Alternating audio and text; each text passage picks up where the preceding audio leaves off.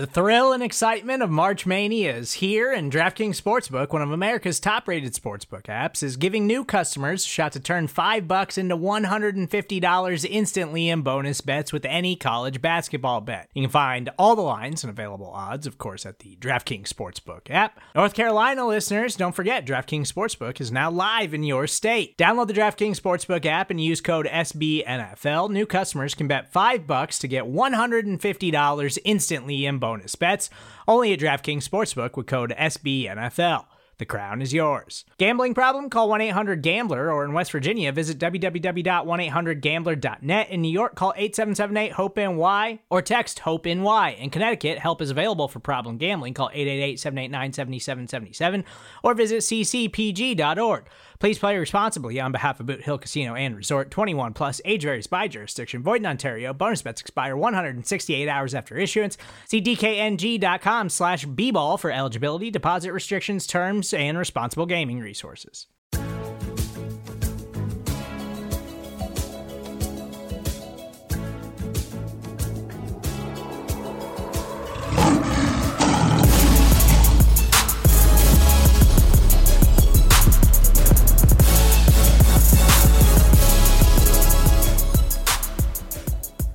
Welcome to the PODcast. We are back.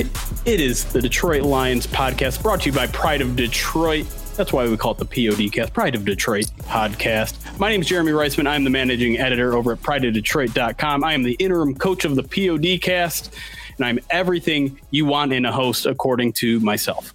Welcome to the show this week. We got a lot ahead of us. We're going to be talking. Our list cast continues with the top 10 edge defenders of 2020 around the NFL. We're also going to answer a lot of your mailbag questions, and a lot of them are about ownership. We had an earlier podcast, a midweek podcast. If you missed that, go back and listen to it, where we gave our kind of initial thoughts of Sheila Ford Hamp and talked about the legacy of Martha Ford. But we're going to answer some more, get a little bit into it. And then we got a little bit of breaking news we're going to talk about at the top. But before we get into all that, let me introduce my guest for this week. Let's go first to, we haven't seen or heard from this guy in a little bit. He was with us during some of our draft coverage. He's a friend of the show. You probably know him if you've been listening long enough. John Whitaker is here. He's at Whitaker on Twitter. John, good to see you again, bud. Hello. I think last time I was on stream, not the podcast, I think was probably when you're doing that charity thing. I think you ended up eating matzo sticks. Good time. That's right. Oh, yeah. I don't remember that. Yes, you were an intimate part of our game. I think you're kind of a big bridge to us, to this Twitch platform, because you were kind of in on it before I was. And I'm an old person and you're a young person. Yeah, I'm not that young. Maybe I'll defer that to Hamza. Also, another guest we have this week. No Ryan this week. He's off on vacation, as is our buddy Alex Reno, but he wouldn't be here anyways because he, you know, I don't know what his deal is with the podcast. But Jerry Mallory is here at Jerry Mallory NFL on Twitter. Jerry, welcome back, bud. What's happening, guys? And since Chris didn't put in my theme song, I'm just going to hum it now. So the podcast is going to have to deal with do. Okay, I won't do the whole thing. Just kidding. What's up? Good to be here. What's happening? Jerry, we are spoiled. We get you twice this month. What happened? How are we so spoiled? I feel special, man, to get the opportunity to come on here, hang out with John. For those of you enjoying the Twitch stream, our buddy John has the best of both worlds. He's got that commentator voiceover, you know, deep voice going, but he's got the baby face to match with it, man. So it's not an error. The voice doesn't match the face. He's got the best of both worlds. We can only be so lucky. I'll take it. Better than having balding or having wrinkles. So I'll take it. Yeah. Because the opposite would be like balding and wrinkly with like a high pitched Justin Bieber-esque voice. So you picked the right pair of that situation. Good job. All right. I teased it at the top. Let's get right into it. Big NFL news, literally minutes before we went live here. Cam Newton signing a 1-year incentive-laden deal, according to Adam Schefter, with the New England Patriots, just as pretty much everyone suspected, I believe. But I'm going to throw it right to John, because before we jumped on air, you kind of threw a hot take out there. What are your thoughts on Cam Newton to the Patriots? Honestly, I think this is an upgrade over Tom Brady. Now, over the course of an entire career, Tom Brady has, of course, way more accolades and way more deserving of it. But at this point in their respective careers, Tom Brady really doesn't have the arm talent they used to. And I think the Patriots are getting a really good buy low deal with Cam. Like, basically, I think they signed him for essentially the minimum with some incentives. Like, really, they had, Jared Stidham in the quarterback room and I think Brian Hoyer. Really, there's no harm in going for this. Worst case scenario, you end up tanking the season and you get a high draft pick next year. And it's obviously a good deal for Cam. I mean, maybe he's not getting paid what he was hoping to get, but you land with the Patriots. You get an immediate shot in the ring, and I don't care what anyone said about how bad the Patriots offseason has been and how depleted their roster is. That's Bill Belichick's team, and I'm not going to count them out. 100%. Jerry, you also kind of had a semi hot take. Tell me about what your thoughts on Stidham versus Newton is. Semi hot take. So I'm going to start this off by saying I think Cam Newton should thank coronavirus for him possibly, being in contention for a Super Bowl ring. I feel as though the Patriots were comfortable with Jared Stidham. I think they still might be comfortable with him. I don't think it's a lot Cam Newton starts. However, due to COVID-19, I think the smart look for these teams is to bring in guys that already have been through training camps, that have experience. Sure. And so I think the need to have a veteran, I was just thinking about this with the Lions, and you look at the way their roster is built, the teams that have more veterans are going to fare better.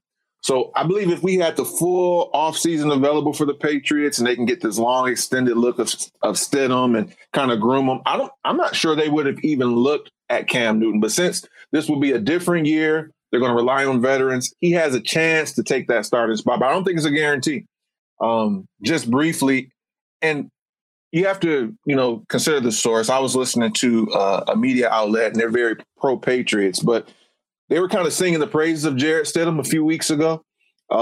He didn't light the world on fire in college, but his high school resume was very impressive. He was ranked like one of the top dual threat quarterbacks. I think the Patriots have wanted to kind of veer into a dual quarterback situation for a while, which makes sense for bringing Cam Newton. But in terms of Stidham, I think they're pretty high on him. And it's not a lock solid, guarantee that Cam Newton starts. So we'll see. Yeah, it's kind of they each bring kind of their own version of experience, right? That both are going to come in handy in this shortened offseason. Stidham's obviously been in the system for a couple of years.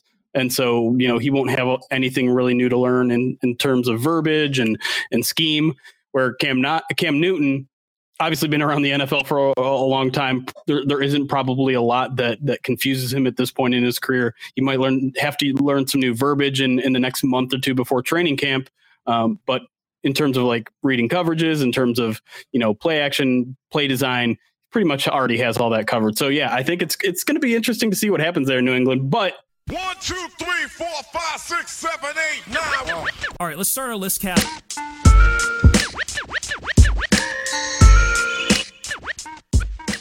This is the Detroit Lions podcast, so we're going to move on from the Patriots talk and talk more broad NFL. As we have the past few weeks, we've been doing our list cast, which is our 8-person panel of top 10 players at their position, respective positions in the NFL. This is supposed to be independent of scheme, independent of teammates, independent of contracts. It's just most talented players at their position right now. We're not talking about, their history. We're not talking about their future, just 2020 this year. We have 8 people on our panel. Vote on this each week. This week, we're doing edge defenders. We've got 2 guys and myself who voted on this. Before we get into our countdown, let's talk about some guys that just barely missed our list. Let's start with one that Jerry voted for, but he didn't actually get any votes from anyone else, and that's Arik Armstead. Jerry, tell us why he made your list as your number 10. Yeah, so he was in contention with a few guys. And so he did make my list. I feel as though sometimes when we think of edge rushers, we have a certain body type in mind. We have a certain skill set in mind. But over the last few years, I think the position has changed, where maybe we focused on quick twitch guys, speed guys. the most successful guys the last few years have been power rushers. Za'Darius Smith, Bosa, you know, we're going to talk about those guys later. And that's where Arik Armstead really shows his effectiveness. He's one of the strongest edge rushers in the game. Had a pretty good year last year. He ended up, I believe, I don't have PFF in front of me. I'm going to pull it up in a second. I believe he was top 10 in terms of edge rushers. But he's a dual threat. He can get after the quarterback, but he's also stout against the run. And, you know, he was one of the anchors on that defense. And I think Nick Bosa had the amount of success that he did as a rookie because of guys like Arik Armstead. Nick Bosa definitely owes a lot of his hype because of Arik Armstead. I don't think there's any question about that. They had quite a ridiculous tandem there in San Francisco, and both of them, I think, raised each other's level of play up. I think you could also probably argue the inverse too, right? Though, like that Nick Bosa probably helped Arik Armstead out a little bit too. For sure. One guy that also didn't make our list, but John and I both voted for him, and I think this is kind of a shocking omission. I understand it, but there's one real big reason why this is a big shocking omission. It's because it's the 2019 sack leader. 19.5 sacks last season. Shaquille Barrett comes in just outside our top 10 at number 12 on this list. John, tell the people they're crazy. Tell our staff they're crazy. I'll say they're a little bit crazy because obviously if you put up, I think, 19.5 sacks over the course of a season, that's impressive. I believe it was the Bucks' new franchise record after Warren Sapp. Mm-hmm. But I think the reason why he's probably not higher on many lists is, one, I think Tampa Bay was really under the radar last year. I think that'll probably be quite different this year, obviously, with, you know, Tom Brady arriving down south. But I think Barrett, he's probably not as well-rounded as some of the other guys on this list. I think he's very much a pass rusher more so than an overall edge. I think technically he's listed as a linebacker, so a bit of a, you know, interesting situation with how you want to divvy up positions. One thing I was actually thinking about when making this list is that with NFL defenses today, it's so hard to actually determine like what is a person's primary position. Like if we were talking about pass rushers, someone like Aaron Donald would be very high on this list. But in my view, he's kind of a defensive tackle. So I don't think anyone had him on their list, but kind of these things are open to interpretation. Sure. And yeah, I think the other reason he probably didn't make a list, in our chat's mentioning it right now as well, this was his only breakout year. And he's been around the league for 5 years, been since 2014, and he's never had more than 5.5 sacks prior to this season. But to me, you can't take away that season. That 19.5 sacks is no fluke. You don't get 19.5 sacks by accident. That performance enough is enough to put him on my list. Now, no one had him above 10. There was four. I think he had 5 votes for number 10, and they were all 10th on everyone's list. So that's the reason why I didn't make it. Also, who didn't make it? J.J. Watt missed out just barely. He came in at 11th. Calais Campbell was 13th. Von Miller was 14th. But you guys ready to crack into our top 10? Sounds good. Yeah, let's do it. All right, our number 10. DeMarcus Lawrence. And I'm going to throw directly here to John, because John, you had him 7th on your list. Tell me about what you like about DeMarcus Lawrence. Yeah, DeMarcus Lawrence, he's, he got that very big payday. Was it a year ago or 2 years ago? And I don't think he hasn't lived up to the hype from that incredible season. I want to say it was 2018. I'll have to double check that.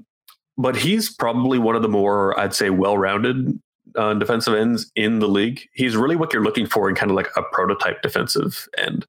And, you know, just really, he's been one of the cornerstones of the Cowboys defense, which has slowly been increasing in talent over the past few years. I know we're not supposed to consider the team's talent in our list, but as I said, he's a very important piece to it. And I think he's probably deserving of that contract that he got. Because I think one thing that we've kind of mentioned is like, you know, with Barrett, well, are getting all those like, double-digit sack seasons. You know, sometimes are they a fluke? Are they not? I think really he's a pretty consistent guy going forward. Yeah, he's a tough one for me because last year I'm sure he was high on our list. I can't remember what exactly was, but he was coming off a 14.5 sack season, a 10.5 sack season. Then he comes into 2019 and only puts up 5, and so. It's hard for me to ignore that number, but at the same time, like all of his efficiency stats are good. I mean, sack numbers can be fickle. 5 is low even for a fickle number, but you know, his PFF grade was still up there. 86.3 is 12th. His run defense, that's something that we're probably not even going to mention with a lot of these guys, because a lot of these guys don't have great run defenses. He was 6th in run defense.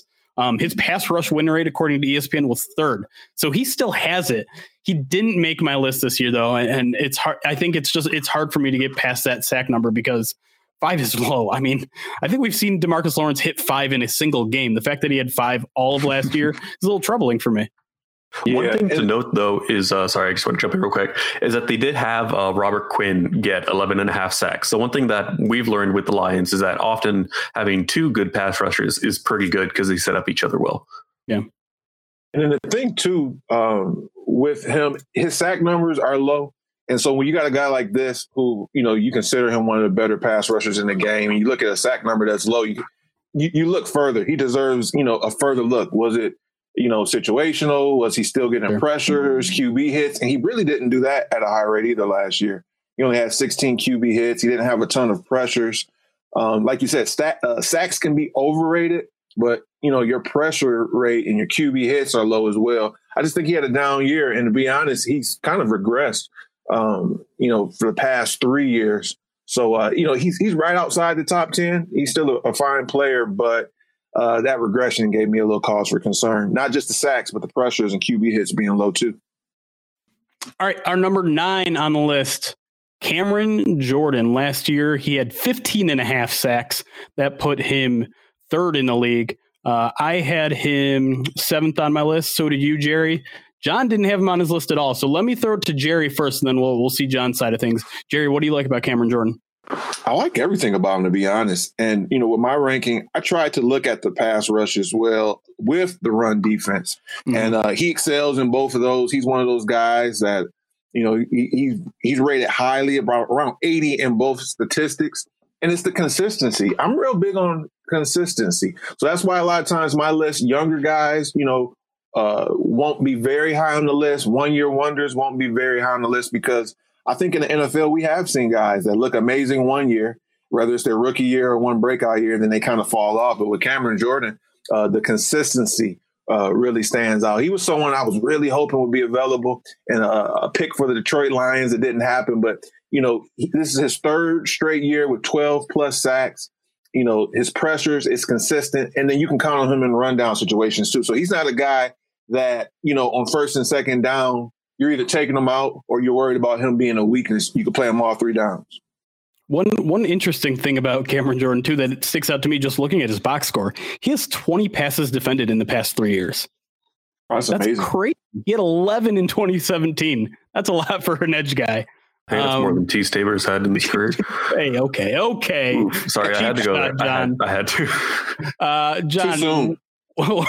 Why didn't Cameron Jordan make your list? What was he just missing for you?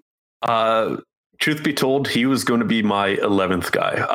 I made the list basically a few weeks ago, and when I was coming down to those final few spots, Jordan was right there with Barrett, and I just had to give Barrett the edge just because of that sack total. Like, I couldn't leave a guy with nearly 20 sacks off the list. I think what Jerry said is very true. Jordan, he has the dependability that he really loved from a defensive end.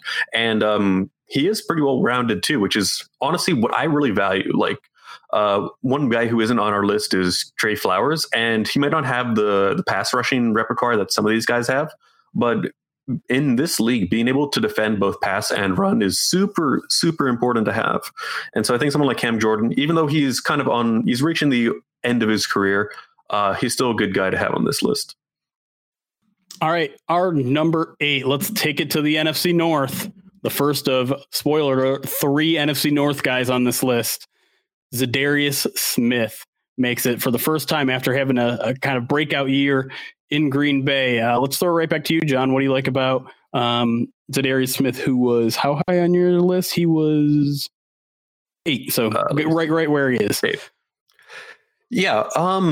Really, I think before this year, I didn't know all that much about Za'Darius Smith. I think he played for the Ravens, correct? Anyway, he was a guy who kind of flew under the radar in Baltimore, and I think when he came to the Packers, I think some people were kind of surprised by the contract that he got. but he absolutely dominated this past season. And I think really that's probably one of the reasons why he isn't a little bit higher is the fact that so far he's only had 1 year in that Packers defense. And I'd like to see him repeat that going forward, but he still has age on his side, which is good. But man, just every time we played the Packers this past season, he was a dude who stood out on almost every single play. It's not just due to his long dreadlocks. It's the fact that he was in the backfield almost every play. He was a nightmare to deal with. Surprisingly, he only had one sack in the two games against the Lions, but it felt like he was there all day. I just actually realized we all put him 8th on our list. Jerry, talk to me about Za'Darius. What do you like about him? I like a lot about him. And in fact, you know, you make the list and you kind of look over it. And, you know, sometimes you wish you had guys higher. Some guys, you know, you wish you probably should have put lower. You know, as I looked at him, he's probably the main candidate that I wish I put a little bit higher. He had a phenomenal year. Now, it wasn't as highly touted that Baltimore year, but I just remember that last season in Baltimore, he had about 9 sacks and he looked really good there as well. He was a player that I was hoping that the Lions would target when we were looking at edge rushers, and you know, we didn't pick him up. Lo and behold, he's with the enemy. So he had a phenomenal year, kind of based off that Baltimore contract year, and he lived up to the hype. He lived up to the contract. He was 3rd overall on PFF. Another guy that's good against the pass as well as against the run, and you know, he does have some linebacker duties. So he's sometimes called upon to, you know, be in coverage, not so much with their scheme, but he has a high coverage grade as well, just a shade under 80. So he excelled at all ends of defense. And I feel like that Packers team last year, you know, he was, you know, he may have been the most important player. And where'd they go? 12-4, 13-3. He was one of the key central figures because he stayed in the backfield, generating that pass rush. He was a linchpin for their defense. And so, yeah, I kind of wish I had him higher, to be honest, maybe closer to the top 5.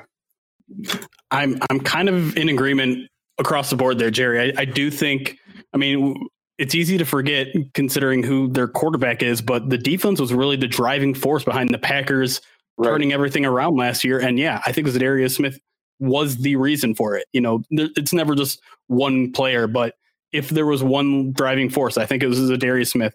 You look at pretty much any pass rushing metric that you want out there. PFF pass rush, 88.8, 6th in the NFL. Pass rush win rate, ESPN stat, 8th. Disruption rate, NFL.com's thing, 2nd, 17.5%. The guy was a beast. And yeah, I kind of look at it now and be like, he probably could have been even higher on our list, but he comes in at number 8. Number 7, the aforementioned Nick Bosa. 9, only had 9 sacks last year, but was part of one of the most feared defensive lines in the league. Jerry, we'll throw it right back to you. Why did you have Nick Bosa? Let's see, you had him 6 on your list, so right around here. Yeah, he lived up to the hype. You know, sometimes it takes guys a little bit to adjust. It may be a year or so, but, you know, he came right in. He was, you know, highly sought after, high draft pick. And granted, there were some good guys with him, Arik Armstead. But a lot of those guys on defense were there the year before. And it was his addition that kind of catapulted the San Francisco 49ers to, you know, NFC champions that we saw. I mean, he handled his role as a rookie so phenomenally well. I probably would have had him higher, you know, if not for that rookie factor. I try to, you know, want to see guys a few more than 1 year. So he was 2nd in Pro Football Focus overall in defense for edge rushers. You know, he's fine against the run, and he's kind of that new era, like I was mentioning before, where power rushers are kind of in style. Power rushers are the ones that are getting the most success. They have kind of, you know, scheme versatility, and that's where he excels, him and his brother. Those dudes are very strong, but more than that, they use their power to get leverage and to get after the quarterback. So the sky's the limit for Nick Bosa. If he's the best edge defender in the next year or so, it wouldn't surprise me at all. We've seen a few guys, T.J. Watt, you know, phenomenal rookie year. And the next thing you know, he was defensive player of the year. Luke Kuechly, phenomenal rookie year. Then I think the very next year, he was defensive player of the year. I wouldn't be surprised if Nick Bosa is in that conversation. Phenomenal rookie year, then defensive player of the year for their sophomore season. All right, John, I'll let you have the last word on Nick Bosa, then we'll go to break.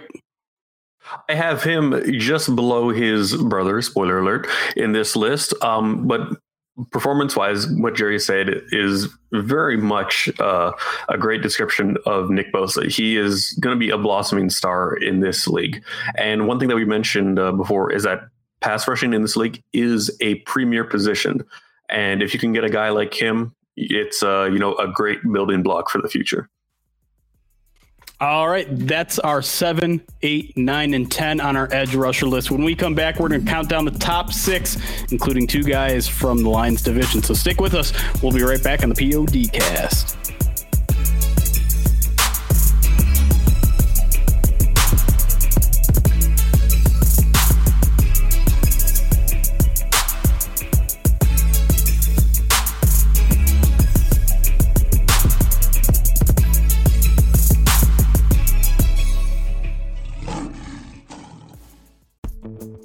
Vacations can be tricky. You already know how to book flights and hotels, but now the only thing you're missing is, the actual travel experience. Because is it really a vacation if you're just sitting around like you would at home? You need a tool to get the most out of your time away. That's where Viator steps in. You can book guided tours, activities, excursions, and more in one place to make your trip truly unforgettable. Viator has over 300,000 travel experiences to choose from. Everything from simple tours to extreme adventures and all the niche, interesting stuff in between. So you can plan something that everyone you're traveling with will enjoy. Real traveler reviews give the inside scoop from people who already been on the experiences you're considering, so you can plan with confidence. Free cancellation helps you plan for the unexpected. And 24/7 customer support means you can travel worry-free. Download the Viator app now and use code Viator10 for 10% off your first booking in the app. Find travel experiences for you. Do more with Viator. And we are back with the PODcast. We're counting down the top 10 edge defenders for the 2020 season. Our list cast continues. We just left you the 7, 8, 9, and 10 on our list. Time to crack the top 6, and we are going to go straight back to the NFC North, to the Minnesota Vikings. Danielle Hunter comes in at our number 6. I'm going to throw to you, John, first, because you had him number 3 on your list, so you must really be impressed by Danielle Hunter. Tell me about it. Be impressed by Hunter is probably the better way to put it, because as a Lions fan, I don't like him because he is scary. What I mentioned earlier about Za'Darius Smith and him always being in the backfield, basically haunting me as a Lions fan, basically apply that to Danielle Hunter and then extend that over the course of basically 5 seasons. And there you go. I feel like he has consistently been one of the most underrated defensive ends in the entire league. And I think it's because that Vikings defense for so many years has been really good, and people have only really looked at it as a unit instead of looking at the individual parts. Yeah. For me, someone like Harrison Smith gets a lot of praise. I feel like Hunter, though, is... I've said this a few times, but I'll say it again. He's the backbone of that defense. And even going forward with a team that's been a bit depleted in the offseason, I think he should still have another standout season. Back-to-back 14.5 seasons, back-to-back Pro Bowls. Jerry, what do you like about him? I like a lot of the same things that John mentioned about him. It's really, unfortunate that we have to see him for, a couple times a year. I think... You look at what he did the last 2 years, 14.5 sacks, 14.5 sacks. That's really good. I think earlier on in his career, a lot of his success, some people may have attributed it to, having another defensive end as talented as Everson Griffen on the other side. I think he kind of dispelled that notion last year. He did have Everson Griffen with him, but he wasn't as effective as he normally was. And so the fact that he still was, out there and producing and making sure that he was the linchpin of that defense, which I think it is him and not Harrison Smith, he kind of blazed his own trail this year. He wasn't in the shadow of Harrison Smith. He wasn't in the shadow of Everson Griffen. So, yeah, I love him as a player. Hate the fact that we have to see him twice a year. A couple fun facts about him. He's only 25 years old. Terrifying. That's kind of scary. Another fun fact, thanks to Cordy Aaron. Remember when the Lions took Alex Carter over him in the 2015 draft, 8 picks ahead of Danielle Hunter? Thanks for that one. Appreciate that. Also kind of interesting, about 15 picks later, Trey Flowers, 4th round pick. Fun fact. Anyway, we really missed. Yeah. Edge Oops. Guys. We hate drafting them. All right. Our number 5, Chandler Jones, came in at 2nd in sacks last year with 19, but falls to number 5 on our list. I want to go to John first, because John had him 8 on his list, I believe. Or wait, you had him 9 on your list. Sorry. What are your thoughts on Chandler Jones? This was another tough one. And as I mentioned, a lot of players on this list are very close to each other because almost every team in the NFL has an elite pass rusher. And I think Chandler Jones, there were some questions when he left New England, how he would fare. And if anything, he's gotten better outside New England. And even that with never happens. He broke the curse. Which is pretty crazy. Well, also, when you look at the supporting cast he has currently, just say there isn't much. And the fact that he's been as dominant as he has been is just indictment of how good he is. I had him a little bit lower on my list just because there's so many guys jockeying for a position. And I think, it just kind of one of those guys, realistically, if I ended up doing my list today, I might have been in a totally different spot. It's very, very close. I give him a lot of respect, though. I do wish he was on this Lions team. All right, Jerry, let me hear what your thoughts are. Mm-hmm. I like Chandler Jones. He's been super consistent. He was pretty good in New England. As John said, he's really taken off. He was in Arizona. He was the sack leader in 2017 and was being a sack leader this year as well. His PFF ranking was a little bit lower. It was like in the 12, 13, 14 range. But a lot of that had to do with him not lighting the world on fire as a run defender and him struggling a little bit in coverage. I know those are weighted all differently. When it came to just being a pure pass rusher, he was one of the best. I think he was rated 2nd overall in pass rush rate. And that's what they call him to do. That's his job. And he's just been good at it, man. It seems like he's been in the league for quite some time. He's 29, so he's still got some gas left in the tank. So I looked at that. I looked at the age. I feel comfortable thinking, like, this upcoming year, I don't expect any drop off. And that should be a fun team there on both sides of the ball, Arizona. And he'll be right there in the middle of things, running down the quarterback like he has for the last 4 or 5 seasons there. Yeah. When I look at Chandler Jones, and I agree with our chat saying he's maybe one of the most underrated players in the NFL. He left New England, got better. Calais Campbell leaves Arizona, forcing him to be the guy. He got better.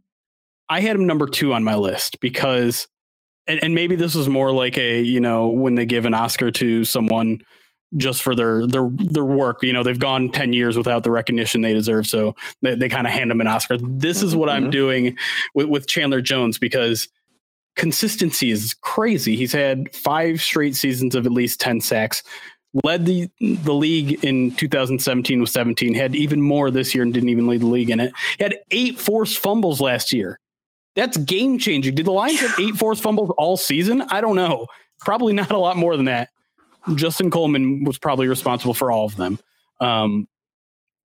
This guy has just gone so underappreciated, in my opinion. Somehow he's only made 3 Pro Bowls, despite the fact that I think he's been one of the best edge guys in the NFC for years. And so, yeah, I think he needs to be a little bit higher on this list. I'm not mad about it, but people need to put a little more respect on his name. That's all I'm saying. The Lions had 16 forced fumbles last year. Also, surprisingly, 3 of them came from Jarrad Davis. There you go. I guess I was misleading. All right. JD. JD. From JD to JB. Joey Bosa, number 4 on list. How about that segue? Eat your heart out, Chris. Bosa was... Now, this is an interesting one because Joey Bosa almost certainly would have been a top 3 guy, except inexplicably Monster Shaheen left him off his list completely, leaving. No one else, I think. Oh, okay. Mostly everyone else had him in either top 3 or top 4, but he was off his list entirely. Let's go back to you, John. You had him at number 5 on your list, right above Nick Bosa. Tell me what you like a little bit better about Joey Bosa. Yeah, I basically had to put both the Bosa brothers together because from a skill set, they are very, very similar. Like, if anything, Nick Bosa is just a younger version of Joey Bosa. Now, I have Joey a little bit higher, once again, coming back to the experience. Sometimes players, they have sophomore slumps after exploding onto the scene as a rookie. I also think that the Chargers defense around him probably isn't as good. And I think as a result, the success that Joey has had is probably indicative of him being a little bit better, but they're very, very neck and neck for me. The biggest question is some of their injury history. So we want to keep an eye on that. I think he was all right for 2019, but yeah, 2018, he had a foot injury. So we'll see if he can, get 100% from that. But once again, another still young talent for the league going forward. All right, Jerry, you had him number 3 on your list, so you must be a big Joey Bosa fan. Yeah, I am. I'm not crazy about him as a person or the Bosa family for just, whatever things that we have seen online. You can't trust everything you see, but not a huge fan of the person, but as a player, just like when Nick Bosa was coming out, if they were in Honolulu Blue and Silver, I'd be rooting for him because on the field, this guy has been super dominant. I think about when he first came into the league, and he's had some injury things. He had some injury issues even his first year. And this is coming off memory. I think his first 2 or 3 games, he's getting sack after sack after sack. And he's been a model of consistency when he's healthy. 10.5 sacks his rookie year, 12.5 the next year, a little bit injured last year in 2018 or 2 years ago. And then last year, 11.5. So he's consistency. He had 47 pressures. And he's another guy that is known for his power, but I'm not going to say whether or not he'll be supplanted by Nick Bosa. I don't know. But as of right now, he has a little bit more in terms of pass rush moves, a little bit more technique. And he had a little bit more even, him as a rookie, Nick Bosa as a rookie. So he can rely on power, but he also has a little bit in terms of technique and moves that I like out of him. So, the Bosa brothers are amazing. And Joey, when he's healthy, is just a nightmare on the field. Yeah, I think when I think about Joey Bosa, I always just go back to that rookie season. And after all the contract things got figured out and he actually got on the field, he hit the ground running. There was no stopping him the minute he stepped on the field. And that to me is shocking. Like, that doesn't happen with a lot of good players in this league. Don't just take one step on the field and suddenly belong in the NFL. He belonged in the NFL from the minute he stepped on the turf. And like you mentioned, I think John mentioned it, he doesn't really have a great supporting cast there. He went in there and made an impact just by himself out there. Whereas with Nick, it's hard, again, it's hard to parse how much was him, how much was scheme, how much was his supporting cast. Like, you saw it with Joey. He went out there, he made an immediate impact. And to me, if we were like doing a fantasy draft, that's why I would pick Joey Bosa ahead of Nick. I will say I forgot about Melvin Ingram, so I apologize. He's good too. That's true. He's solid. Fair point. I started him a few pressers. Aside from him. He actually had 54 pressures last year, so I didn't mean to shortchange him on those 7. I don't want him, subtweeting me. 54 pressures, so even better. All right. Our top 3 starts with our number 3. Khalil Mack slides down a couple spots. I'm pretty sure he was our number 1 last year. If not, he was 2 or 3. But Khalil Mack slides down to 3 this year after, in terms of productivity, not his best year. Only had 8.5 sacks, which tied him for 27th. But other numbers, he's still definitely at a top 10 rate. Are either of you concerned that maybe not concerned is the right word, because maybe it's okay if he's sliding, but do you believe we could be potentially seeing the downslide of Khalil Mack's career at this point? I hope so. I don't know if it's actually going to happen or not, but he's been the premier pass rusher. He was someone that, coming into the draft years back, it appeared as though he was going to live up to the hype, but he played at a small school at Buffalo. So you just, you know, you didn't know if maybe that lack of competition, but that has not been the case. You know, with him, he came right out the gate and he's been amazing. Now, like you said, he did have a bit of a down year, but in a down year, you're still, you know, 15th overall in terms of PFF. You still have a pass rush rating of 81 and a defensive run stop rating of 83. So, I mean, this is your down year. And, you know, this would be a career year for most guys. So I still had him. I think I had him ranked third just because, you know, 5 amazing years and then 1 off year, and you're still only 28, leaves me to believe, unfortunately, as a Lions fan, he probably will have a bounce back and be, you know, a top tier guy. He was still pretty good last year, too. John, what's your fear level with Khalil Mack? Is it still pretty high? You had him fourth, so it must be still pretty high. Yeah, it's still pretty high. I think the reason why he's lower isn't necessarily that he's gotten worse. I think just that a lot of other players on this list have impressed us much more in the recent year, and we're kind of riding their hot streak. Like the Bears as a whole took a big step backwards last season after, honestly, a historic 2018 season. And we all kind of knew, or at least us non-Bears fans knew, that that defense wasn't going to be repeated. But even though Max still didn't have those kind of numbers, you know, he's still easily a top 3, top 4 pass rusher in the entire league. It'd be very hard to find anyone who ranks him lower than that. Yeah, I mean, still 11 forced fumbles in the last 2 years, 5 of which came last year. So still a guy that's making a big impact, forcing those turnovers, and an 8.5 sacks is still a good number. I mean, you'd take that from pretty much anyone on the Lions team this year, right? All right, let's just jump right into our number 2 then. Number 2 on our list, drum roll, Myles Garrett comes in at number 2. Last year, he had 10 sacks, tied for 15th. His PFF pass rush grade, though, was 2nd with 91.6, just behind our number 1 guy.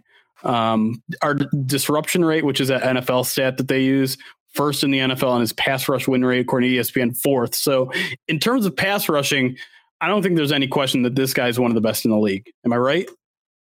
100% agree. He's the best pass rusher in the league, Jeremy, and he's 24 years old. He is physically probably like the LeBron James of the NFL in terms of the size and the weight, but the speed, the power, the explosion. You know, and the eyeball test sometimes goes a long way. Now, we don't get a chance to watch all of these guys.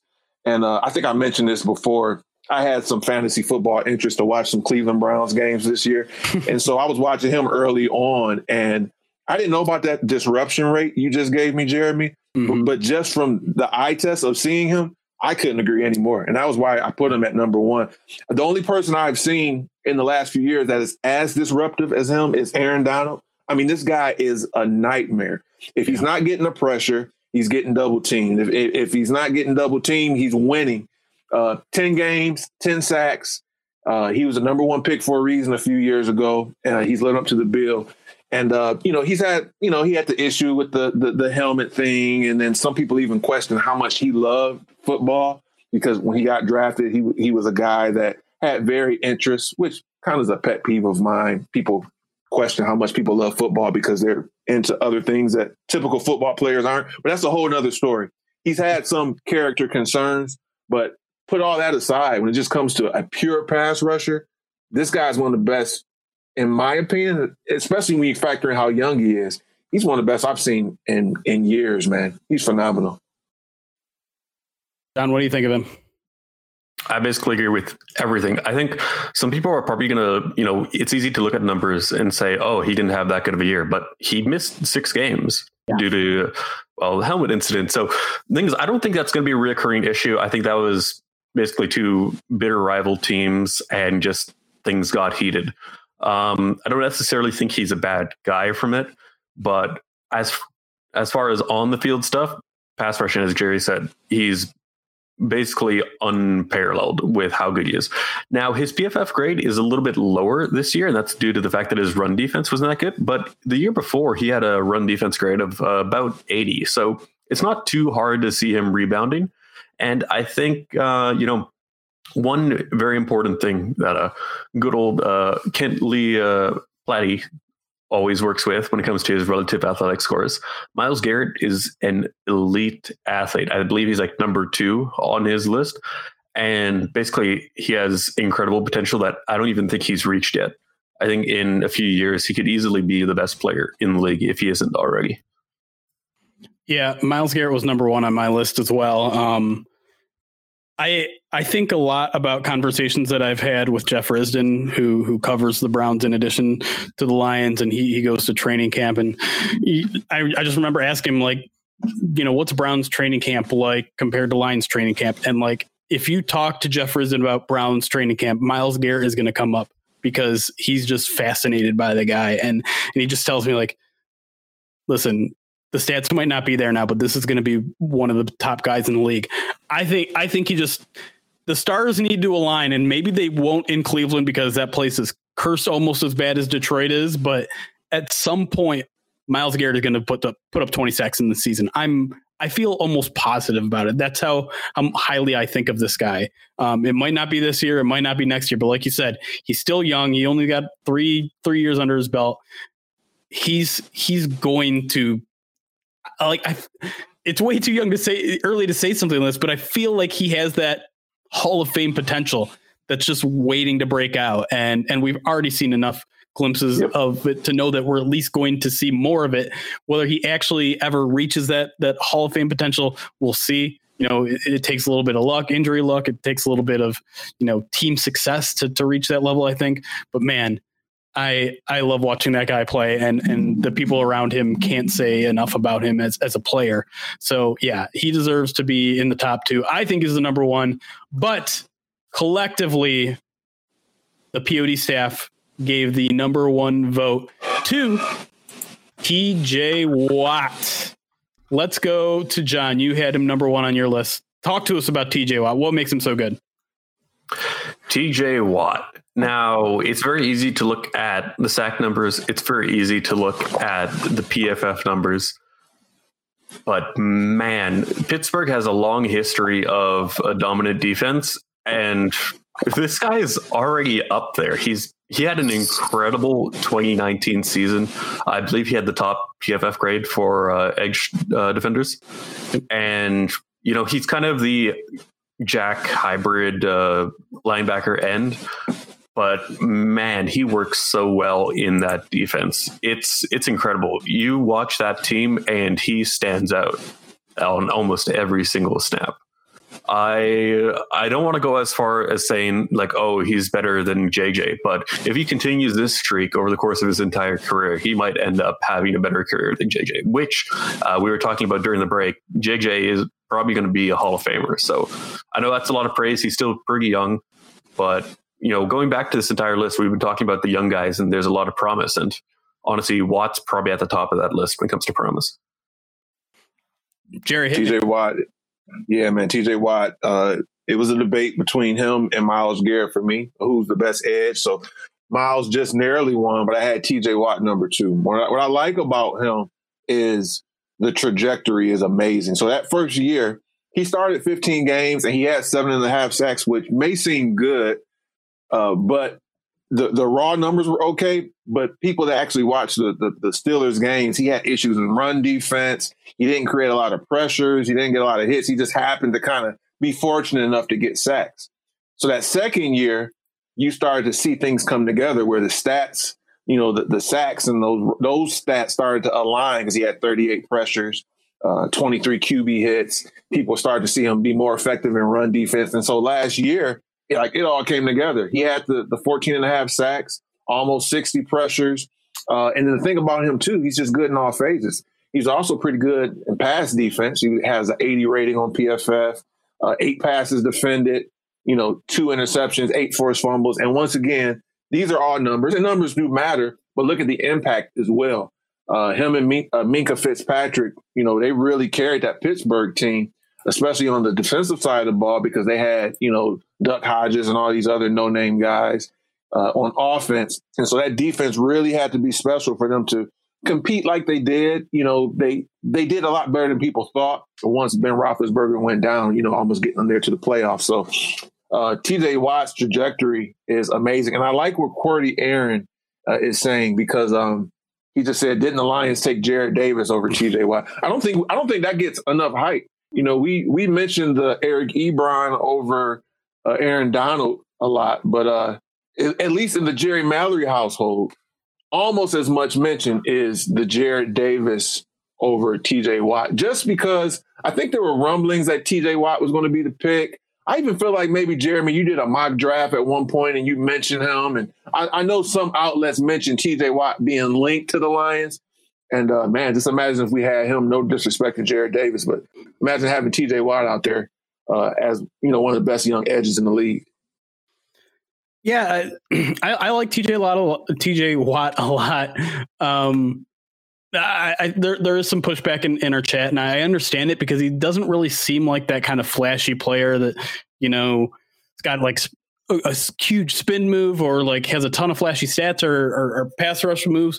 But this dude is just solid everywhere. And like you said, solid in everything he does, whether it's coverage, whether it's run defense. He was 11th in PFF's run defense, and still, like, the pass rush is certainly like his cream of the crop, his signature thing, because, you know, first in pass rush, PFF, second in pass rush win rate, which is ESPN's metric, first in overall PFF grade. Like, the guy is just so well-rounded. You can't pick a hole in his game. That's it. Like, the guy is just, I don't want to say perfect, but if you notice anything wrong with his game, you're nitpicking.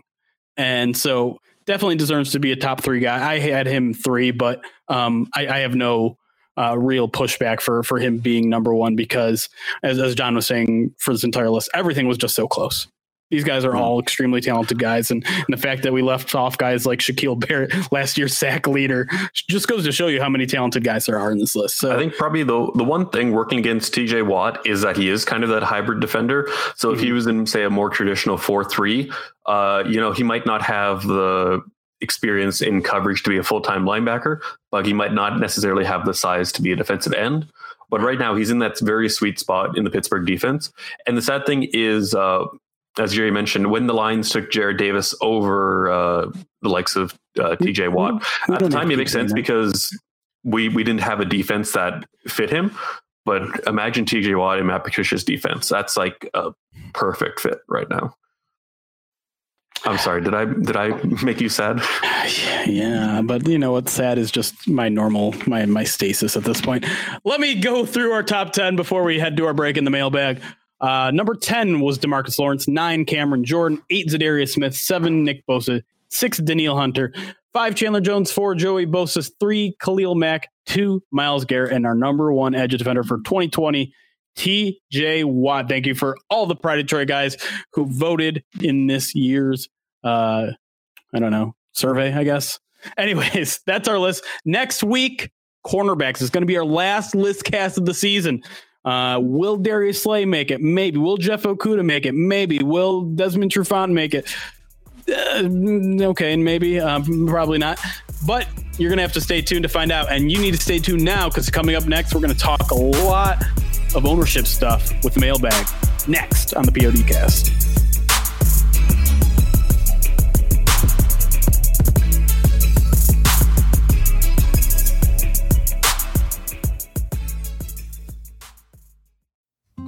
Support for this show comes from Sylvan Learning.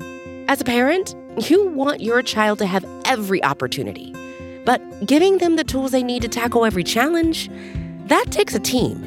Now more than ever, educational support tailored exactly to what your child needs can make all the difference.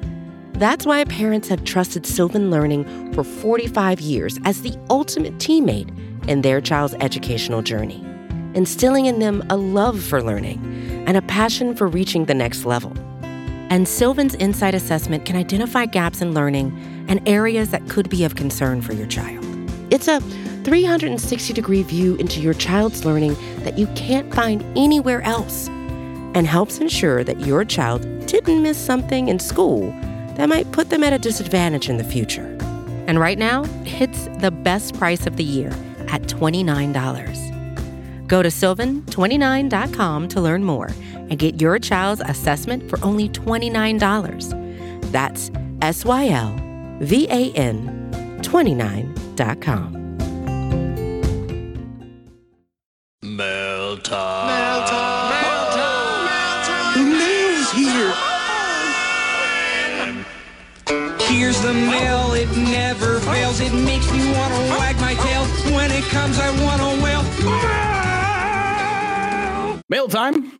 Hashtag AskPOD. If you guys have any questions for us throughout the week, if it just pops up in your head, hit us with that hashtag AskPOD on Twitter, and we will throw it in our mailbag, which we'll answer at the end of every PODcast that we can, including this one. So let's jump right into it. A lot of questions about ownership since that was the big news of the week. So we're going to hit three ownership questions right off the top of the bat. Our first one comes from Redux Zero on our Pride of Detroit page comment section. Yes. What do you guys think the impact of owners in the NFL really is? Is it overblown, understated? How big is the gap between someone like Jerry Jones and one of the lesser known, more hands-off owners? Is there any correlation between owner visibility and team success? A lot of questions in there. Feel free to answer as many as you want. Let's throw to Jerry first. What are your thoughts on like the actual impact of an owner is? I think the impact is pretty big, but it all depends on the role in which they choose to, to take up. So you got a guy like Jerry Jones, who is, very much involved with team building, roster building, player acquisition. So his role is very important. Some might say even more because he's actually, real big in scouting. But you take someone like Martha Ford, for example, she wasn't a part of that side of the game, but it's very important that those ones entrust the right people. So it kind of still comes back to the owner. I do think Martha did a good job with using an outside consulting firm to, get the GM and at least acknowledging, hey, we don't know a ton about football from that standpoint. So let's hire someone from the outside. So yeah, I wouldn't say it's overstated. It's very important because at the end of the day, either they're acquiring the players or they're putting the right people in the position to acquire players. So it all comes down to their success of the team. Do you agree, John? I especially agree with that final sentence you said, where really, if you're going to be hands off, you need to put the right people in charge. And I think, some of these owners like Jerry Jones, of course, it's funny when everyone thinks of an owner, he's the first guy that comes up. Yeah. Football is more of a business as well. There's a lot of things that go on behind the scenes that we don't necessarily know about. And especially when, looking at some lesser teams, for example, that might potentially struggle financially, those kind of owners probably do more on that side than someone who's only focused on football. So I'm personally going to say they're not overblown or underrated. I think it's, it really depends from owner to owner. It's a tough question to answer. Not going to lie there. Yeah, it is tough because we don't see what they do, right? There's no tangible evidence we can see of what they do other than hiring people.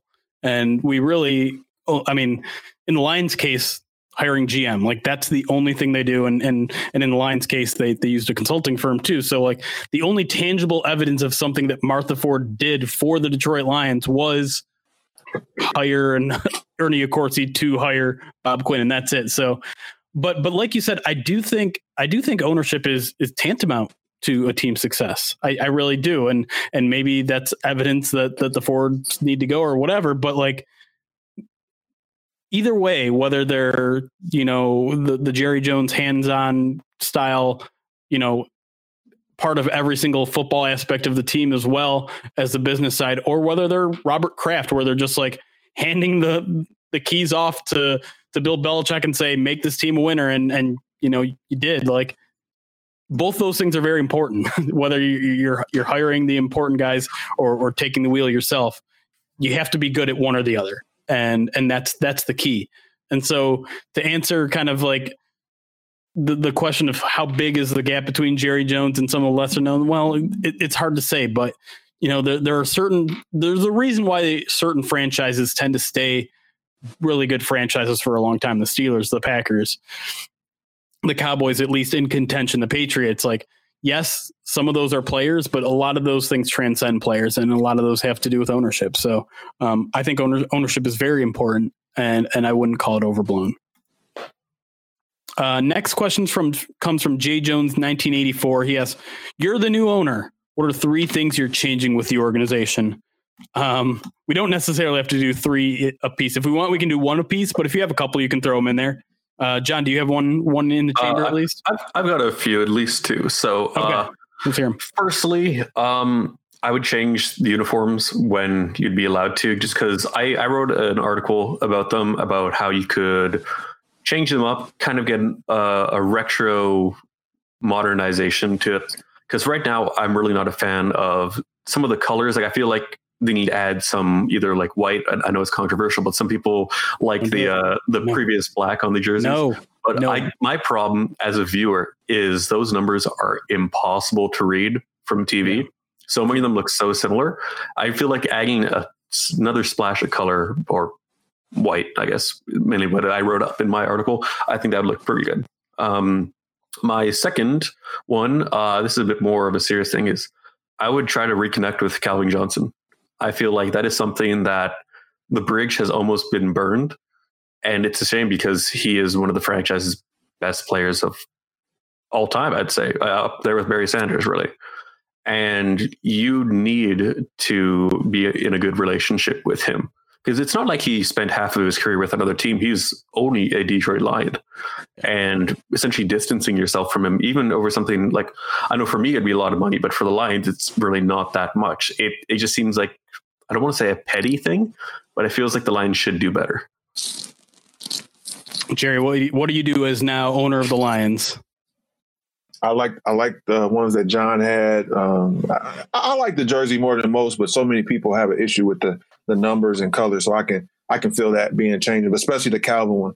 I had one in mind, and I'm thinking about ownership. And you know, obviously, the football things, the business things, the more serious things are important. But there's an element that's important too. You know, you got your stake, team building, hiring the right people, but you got your sizzle too. Some of those superficial things. And I've always had this idea that I don't think it would take a ton of money. It would probably get good publicity. You probably could even get a sponsor. And I think it would kind of create a good link between the Lions and season ticket holders. I had season tickets in 2015, I believe. And I probably would never do it again just because I didn't particularly enjoy the experience. Now, it may have changed since Rod Wood has, come aboard. I know he's done some things, but I wasn't too enamored with the way in which they, treated the season ticket holders. Not that they have to be in an elevated position, but just a little bit more of a reach out to them. So this idea would be, I'm the owner. And what I would do with the season ticket holders is this. Everyone that's a season ticket holder, you got your seats and everything like that. I would reserve one seat in a really nice spot, maybe front row, maybe second row. And every year of that pool of season ticket holders, I would randomly draw it or, whatever, and they would get those upgrades. They could either upgrade to these, premium seats or they can, give those tickets to someone else, but they would be considered like the fan of the year. Just something to kind of gain that relationship with the season ticket holders, to kind of show them you appreciate them. So, a premium seat, you may be looking at $10,000. You can get a sponsor to do it. And I think that would just be a good sign to show some respect to season ticket holders. I like that. I like that answer. I know they've been trying to do more in recent years, but I do feel like there is at least somewhat of a disconnect still between season ticket holders and their desires for the team. My answer is a little more vague. I want this team to really make a pivot towards their players and treating their players better. And that means a lot of things. It means being more friendly to them in the locker room, giving them more freedom to be the face of the franchise. It's the one thing that I think the NBA does an amazing job of. And granted, there's only 5 players on the court at the time per team. And so it's easier. You can see them. They're not wearing a helmet or a mask or anything like that. So they have an easier job. But I really think the Lions need to refocus both their efforts in terms of advertising for the team to make it more player centric and make the experience for players while they're here more positive. So like, and a lot of this might sound like I'm hating the current regime, and maybe that's what it is, but like taking the ping pong table out of the locker room making it so they can't use their phones and can't post on social media. It's like, these guys are the face of the team. When this team has been so bad, the one thing in the past that's been good about it is that we've been able to have access to the players, and we've had some interesting people here. We've had Calvin Johnson. We've had Ndamukong Suh. Maybe, you know, they're not the most righteous of people, but it's kind of fun to have a villain too. But now, you know, the players aren't having fun with it here. Let's be honest. Detroit isn't a destination city for a lot of people, fair or not. It's tough to bring players in here. So I feel like if you're one of these places like Seattle, that's like super fun, like they're shooting hoops in team meetings. They're having a lot of fun. People always talk very kindly about a lot of the people there. There are some people that don't like Pete Carroll, but I'm just saying, like, a more player friendly approach, I think, would help this team financially. I think it would help them, you know, in terms of their football thing, and would certainly help the image of this team that so desperately has failed in that aspect. You know, it seems like so many alumni of this team just hate them. There's a couple people who hang around and, you know, will be the face of the franchise for a while. You have your Herman Moores, now you have your Barry Sanders, but like, I don't know. I hate that this is turning into a franchise that appears to hate their players. And so I would make a full front effort to make it a better experience while they're there, upgrade the locker rooms, you know, give them gifts, give them a bunch of Lion swag, put them on social media all the time, make it so that they're at least having fun here and might want to come back even when the losing comes. That's it. Simple. I like it. All right. I like it. They can start off with the Calvin thing and then move right to that. Yeah. Exactly. Take it off with Calvin and then just take it off from there. Last thing on ownership comes from Levy's Beard. He asks, should it even be considered an ownership change if it never left the family? I think so. I mean, they're two different people. We'll see how hands-on she's going to be with the team. By all accounts, Martha wasn't really that person. I mean, obviously she was up there in age. At this point, I'm going to say, yes, you consider it a change of ownership, even if it is just passing down to a family member. Gary? I agree. We saw some changes from William Clayford to Martha, and, you know, they were husband and wife. So I think going from Martha to Sheila, we will see some changes. And even in the press conference, you know, she kind of made that a point to say, hey, I kind of want to set my own trail here. So, yeah, I think we'll see some changes. Let me ask a question to both of you. Are you the same person as your dad? Yeah, exactly. No, of course not. Like, listen, I know she grew up behind these people. I know she learned a lot on the job from Martha Ford, but this is a generational change. That's big. Change, like, do I think I'm anything like my mother or my father's generation? Absolutely not. I mean, that's a big change. Like, again, nothing's going to be hugely changed in the immediate. Obviously, things are going to have to stay the same because Sheila's going to need time to learn the team and learn what her job entails and learn all of her employees a little bit more. But yeah, like, this is a change in ownership. And I do think it could result in drastic changes eventually, just not right away. So yeah, it's a change in ownership. I think anyone who says otherwise is being overly cynical. Next question comes from Panzer 1943. We're going to transition a little bit away from ownership. He says, if we actually have football this year, do you guys think this defense can work its way up towards, quote, semi-respectable with a change in coordinator and some of our additions? Semi-respectable is the bar. Do we clear it? That's a low bar. Yeah. It's kind of a low bar. Semi-respectable. Yeah, just not even all the way. A little respectable some weeks not so much. I think we do. I think we can clear the bar to semi-respectable and even just respectable.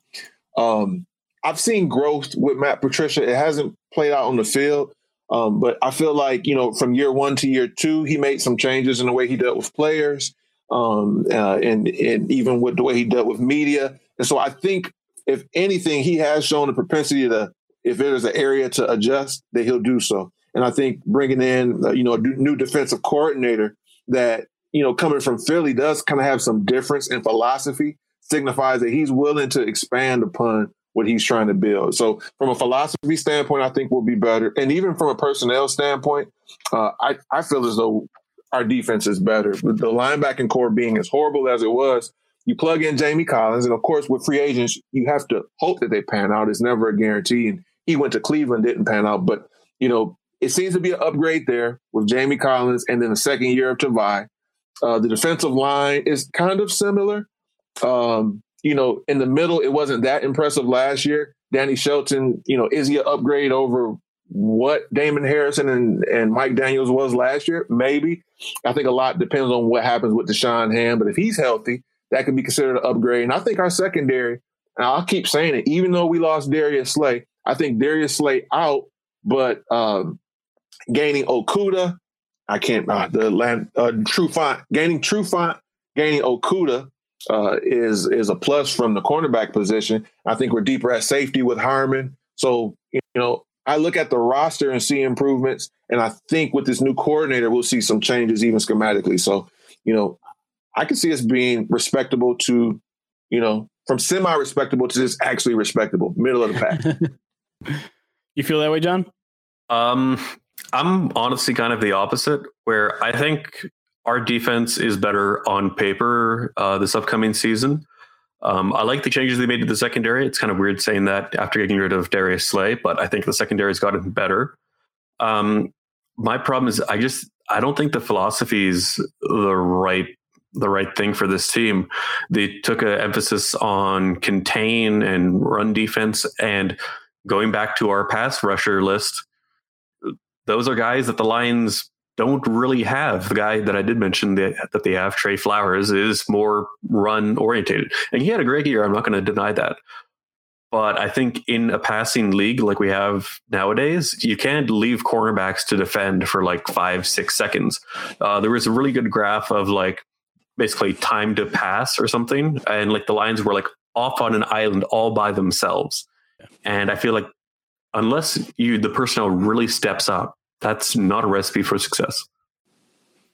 Yeah, I definitely have the same concerns as you. And I don't think I'm buying yet that Corey Unlund is suddenly going to give us a drastic schematic change or philosophical change. I mean, those two are still related. You know, they still did grow up in the Patriots system together.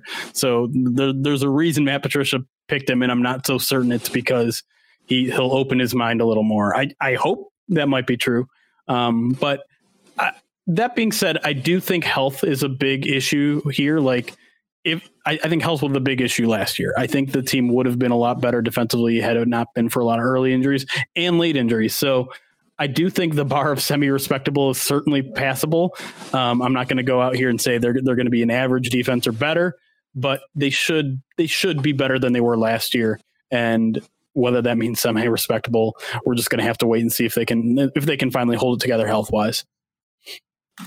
Next question comes from Just Plainville at Vince W. Law on Twitter. Let's stick with the defense. What's the over-under on Trey Flowers' sacks in 2020?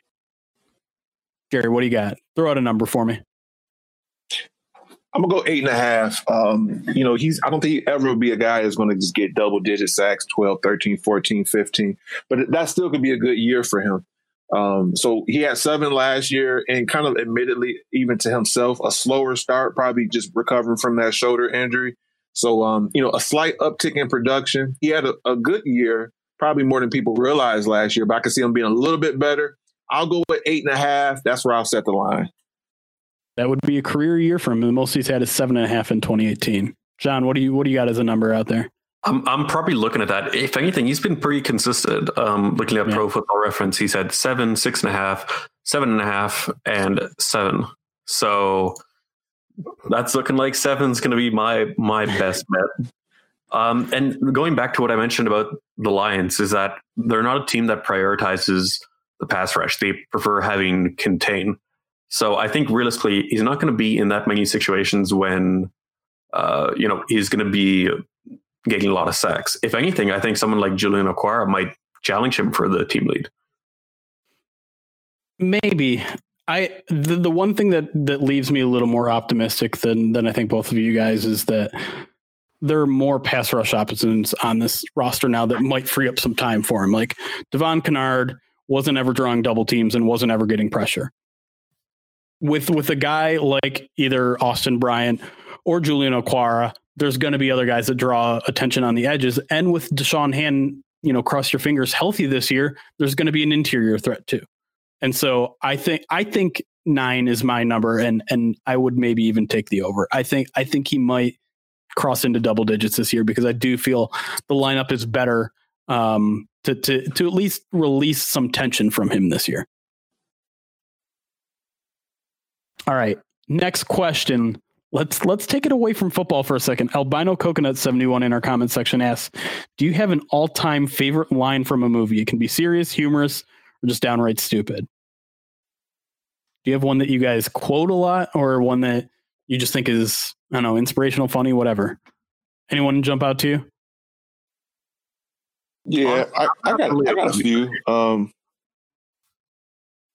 ahead, Jerry. Go ahead, Jerry. Yeah. I got a few. It's usually like situationally. I don't have any like movie instances that's like a personal philosophy of mine or I use for encouragement. But there's just a few that comes to mind if the situation calls for it. Sometimes if I'm getting packages and I don't know what it is, I'll go with the old classic "What's in the box" from Seven, kind of like one of those, you know, little cheesy things. The Dark Knight, when Two-Face is screaming at the end Rachel's name. So a lot of times if I'm talking to someone that is, you know, a fan of Batman, and if the name Rachel comes up, I have to scream it, you know, Rachel, kind of like he did. And then after that, anything from the movies Clueless or Remember the Titans, I could probably quote both of those movies almost, you know, freakishly to a T. So, yeah, anything from one of those two movies. Denzel's water break speech is pretty good. Someone's thirsty, I can kind of just bust that out. You need a water break. Or when Julius is talking about attitude reflects leadership, captain. And so, and then Clueless is a ton too. So, you know, I just do it for fun. Nothing inspirational, but some of those just hit me because some of my favorite movies. I just did the little rolling with the homies thing. Rolling with the homies. Love it. John, what about you, bud? Honestly, I've been thinking about this for a bit, even before the podcast, and I don't have a good answer for that. There's a few. I guess we used "Bye Felicia" for a little bit. I think it's kind of died down a bit. I don't know. Something like "Aim for the Bushes" or something from the other guys, wasn't it? I haven't seen that movie. Is it good? That's a good one. Great opening. You'll love it. I don't know. I'm not really a kind of person that uses quotes like that. I mean, or if I do, I am subconsciously doing it. So none come to mind right off the bat. Yeah. What you got, Jeremy?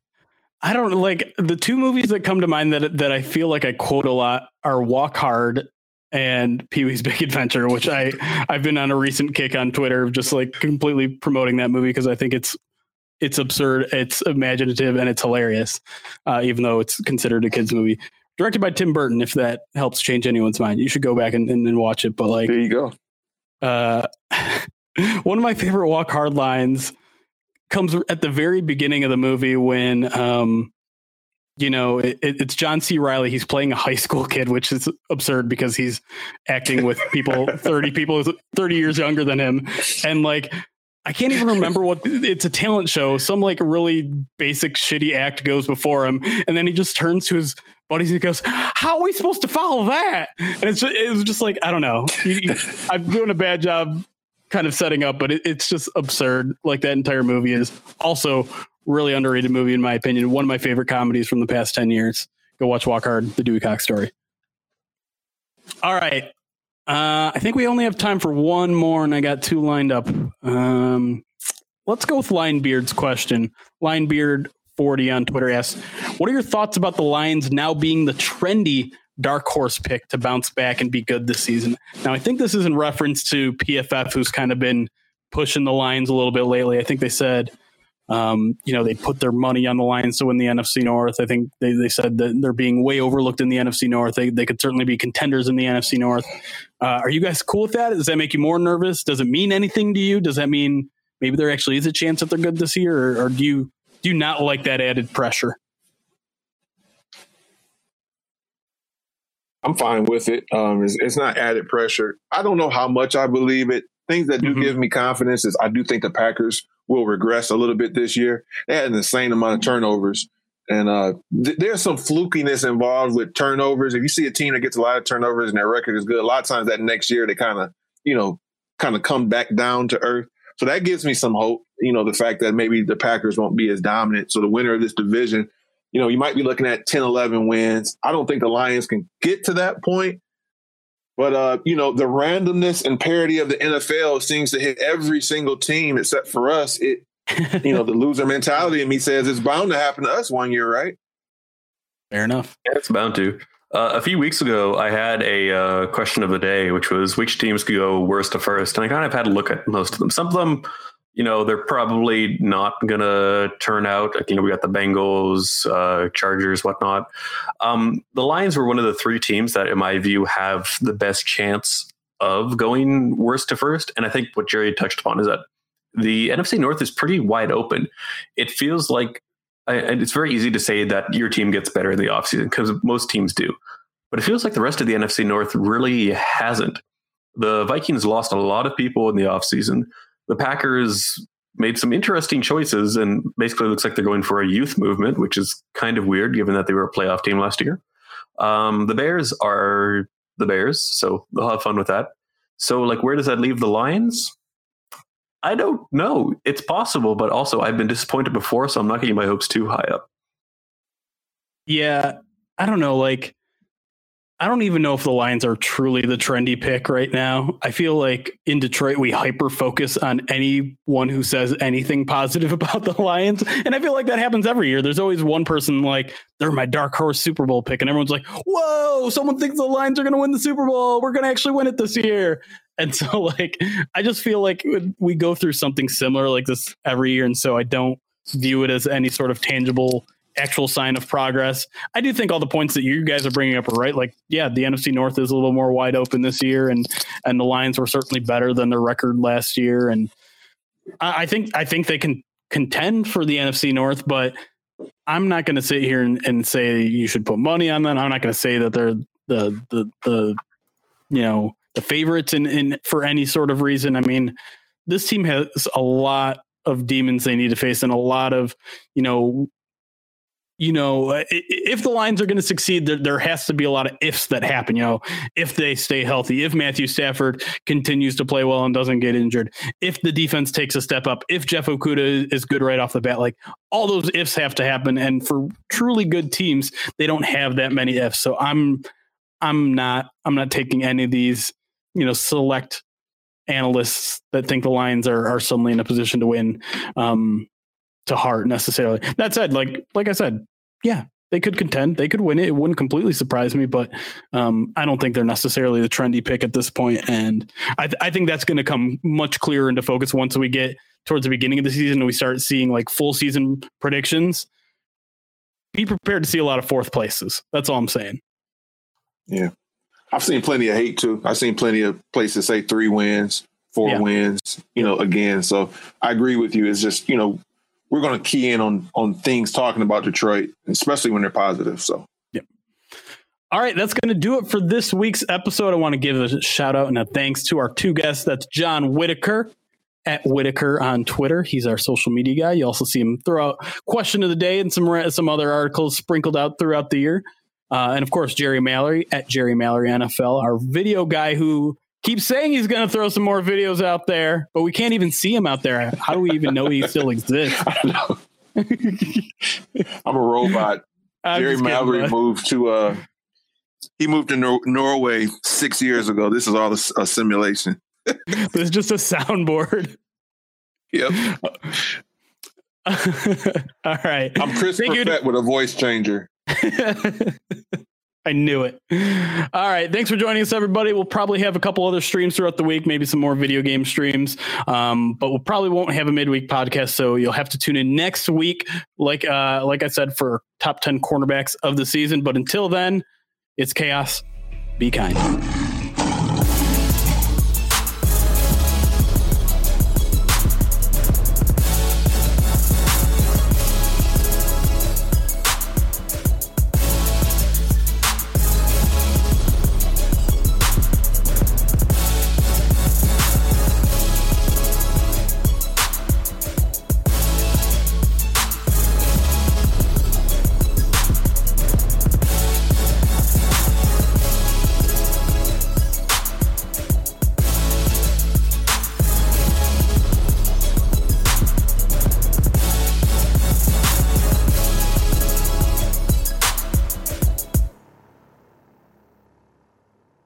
Support for this show comes from Fundrise. Buy low, sell high. It's easy to say, hard to do.